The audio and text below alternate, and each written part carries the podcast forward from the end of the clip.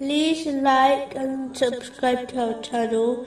Leave your questions and feedback in the comments section. Enjoy the video. Continuing with the last podcast, which was discussing the aspects of true servanthood. Chapter 4, verse 172. Never would the Messiah disdain to be a servant of Allah, nor would the angels near to him. True servants understand that, in reality, everything they possess belongs to Allah, the Exalted, and it was only given to them as a loan. So they, therefore, return the loan to Allah, the Exalted, by using their blessings, especially their wealth, in the way prescribed by Islam, without being stingy or extravagant.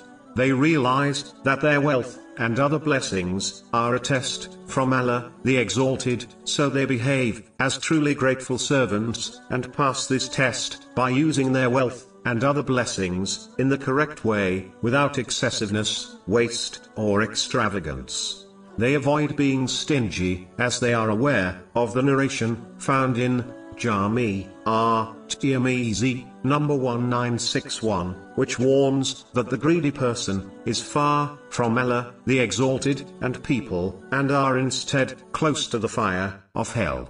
This same narration advises that Allah, the Exalted, prefers an ignorant, generous person more than a stingy worshipper. True servants always act with sincerity, meaning, they avoid minor polytheism, namely, showing off one's actions.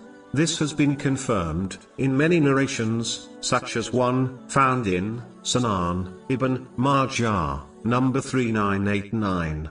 On Judgment Day, those who performed deeds, to please others, besides Allah, the Exalted, will be commanded, to gain their reward, from them, which will not be possible. This has been warned, in a narration, found in, Jami, R. Tirmizi, number 3154.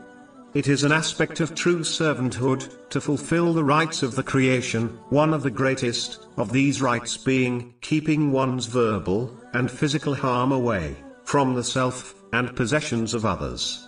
This is in fact, the characteristic of a true Muslim, and believer, according to a narration, found in, Sunan, An, Nasa'i, number 4998. They practically, love for others, what they love for themselves, which is a sign of true belief, according to a narration, found in, Sahih Bukhari, number 13.